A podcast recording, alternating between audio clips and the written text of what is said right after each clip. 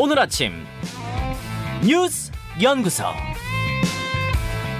오늘 아침 뉴스의 맥을 짚어드리는 시간 뉴스 연구소 오늘도 두 분의 연구위원 함께합니다. CBS 김광일 기자, 뉴스톱 김준일 대표 어서 오십시오. 안녕하세요.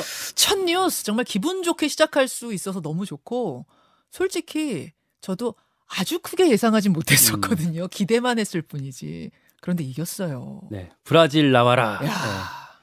네. 예. 그 먼저 포르투갈전을 짚어보면요. 주말 동안 골 장면 100번은 넘게 보셨을 테니까 네, 잘 안 보이는 부분 숨은 1cm만 간단하게 짚어드리겠습니다. 예.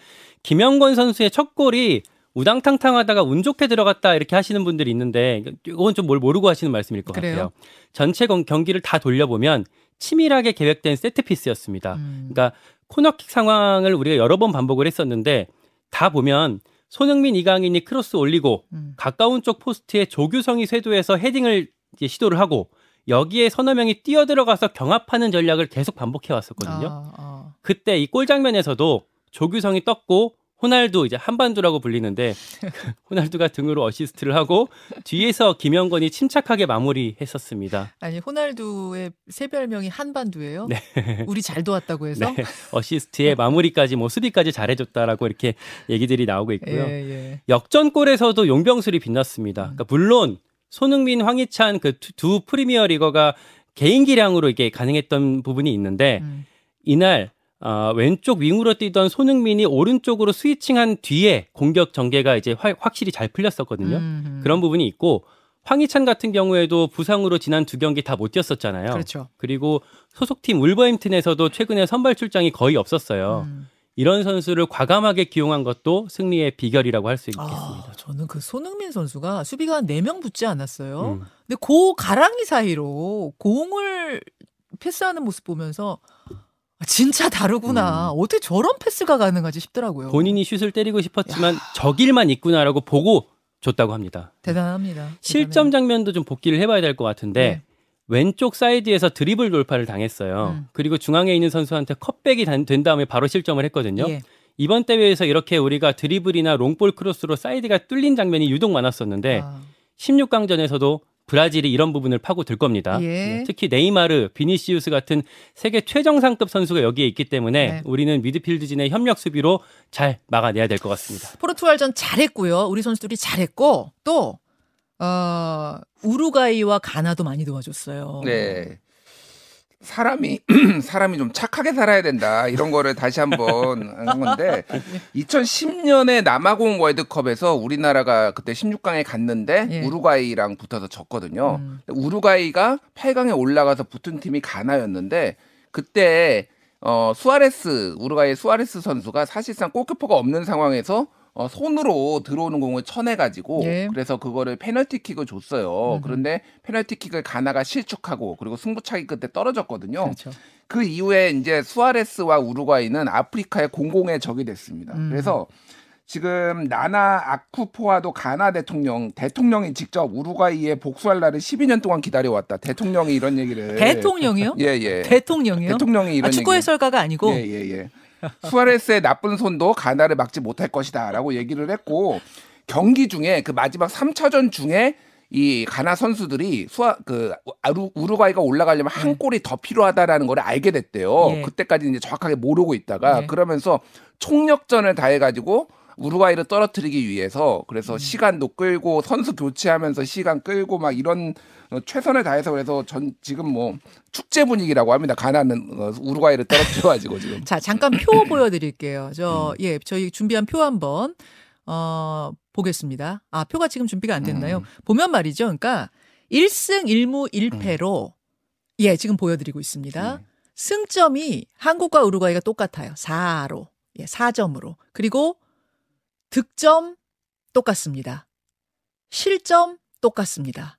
결국 뭐에서 이게 됐냐면은 다 똑같아요. 그러니까 하나하나 이걸 이 기준을 어 1승 1무 1패냐 뭐 2승이냐 여기서부터 시작해 갖고 음. 하나하나 이렇게 제껴 가는 거잖아요. 그렇죠. 계속 똑같은 거예요. 음. 그러다가 마지막에 그러면 골을 많이 넣은 건 어디야라고 했을 때 우리가 하나 앞선 거잖아요. 예, 다득점에서 이제 두 골을 야. 앞섰는데 그래서 중요한 거는 어쨌든 착하게 살아야 된다. 다시 네. 한번 얘기를 했고 지금 아까 전에 그 브라질전 얘기가 나왔는데 예.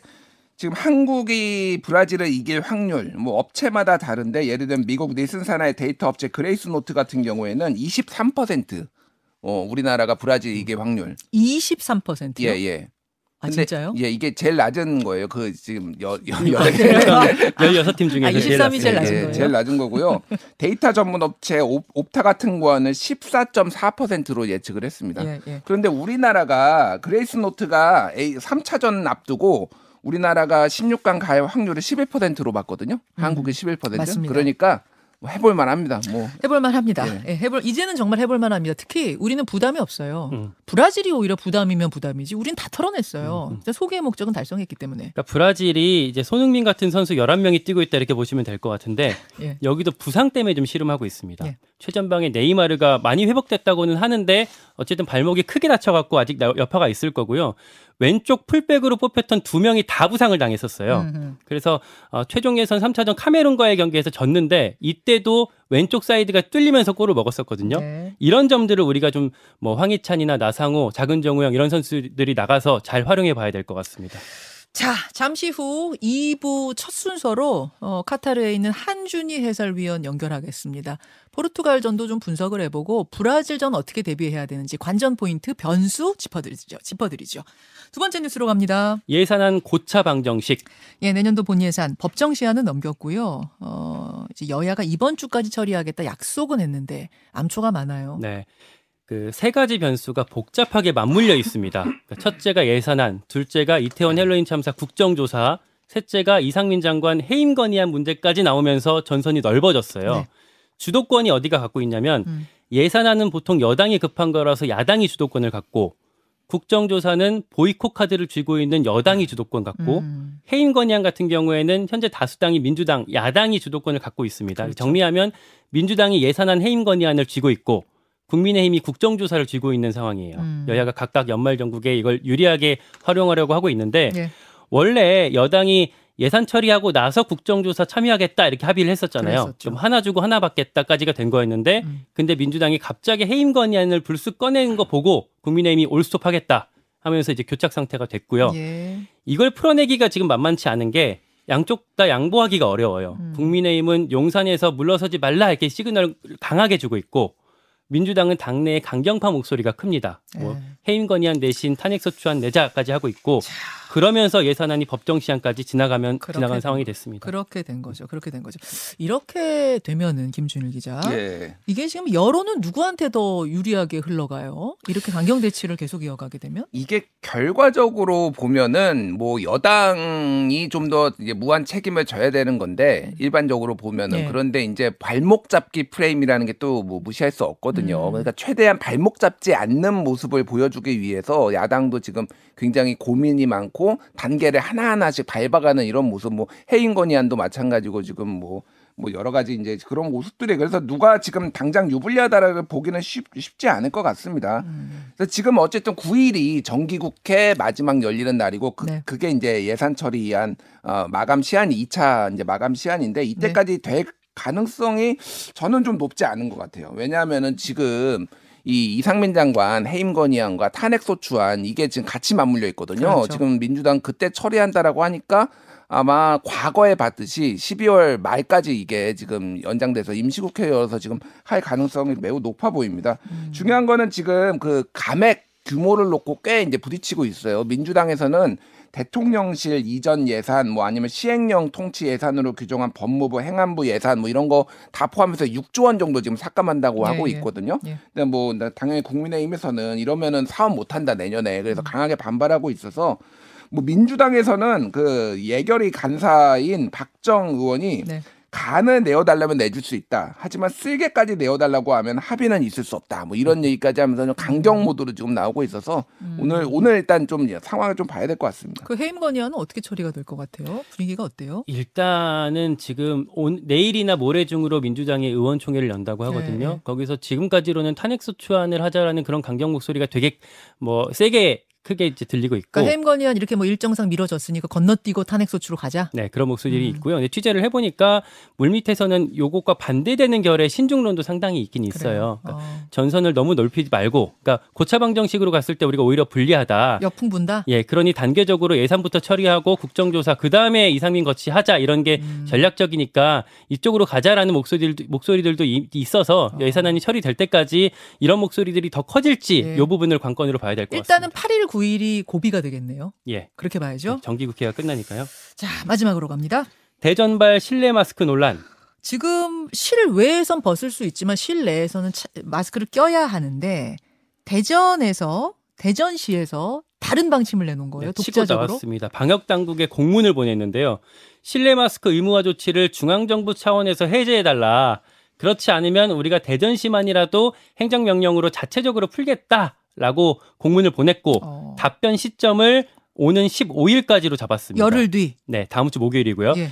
지자체 차원에서 처음으로 다른 의견을 이렇게 내면서 예. 관련 논기, 논, 논의에 불을 댕겼다라고 평가가 되고 있습니다. 어, 아니 대전시 우리라도 마스크를 자체적으로 풀겠다라고 하는 이유 배경은 뭡니까? 그러니까 뭐 들리는 얘기로는 이장우 대전시장이 이제 해외 출장 갔던 게 영향이 컸대요. 그러니까 어. 9월에 미국이랑 유럽 출장을 갔다 오고 나서 예.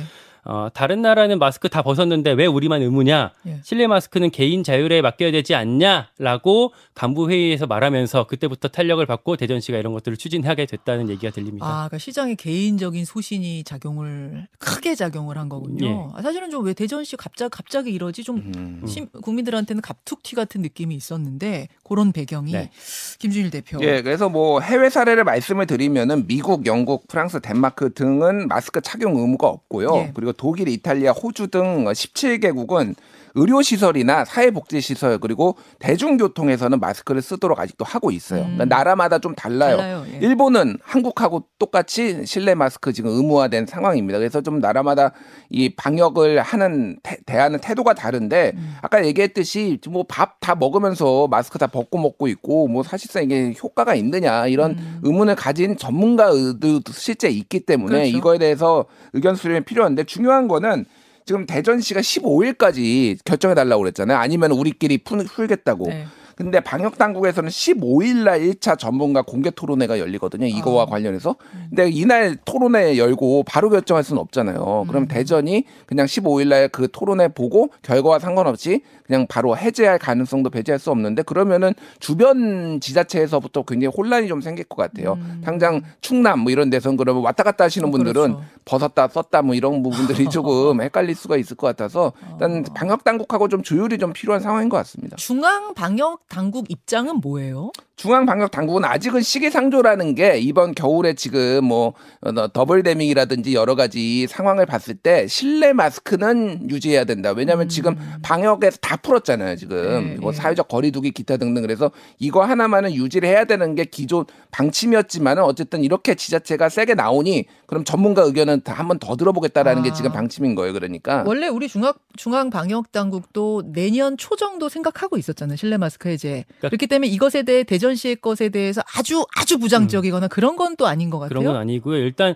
어, 겨울철 재유행이 지금 아직 정점에 네. 이르지 못했다라고 판단을 하고 있는 것 같고 그래서 지금 두 개예요. 실내 마스크 의무 착용이랑 예. 어, 확진자가 됐을 때 일주일 의무 격리하는 거. 음, 음. 그두 가지만 남겨놓은 상태이기 때문에 일단 좀 상황을 지켜보자라 그러니까 조금 신중론이 정- 정부에서 우세한 것 같고요. 전문가들 사이에서는 아 일단 아직 그좀 신중해야 하지만 이런 논의 나오는 것 자체는 좀 환영한다. 아, 아. 그동안 말도 못 하고 있던 상황인데 예. 논의는 할 수 있지 않겠냐. 그 그러면서 풀어가야 아, 풀어가자라는 이런, 이런 의견들이 있습니다. 논의 시작해 보자 예. 이런 쪽. 그 이장우 대구 대전시장은 국민의힘 출신의 그 국회의원 그렇습니다. 그분이에요. 음. 예. 여기까지 보겠습니다. 수고하셨습니다. 고맙습니다.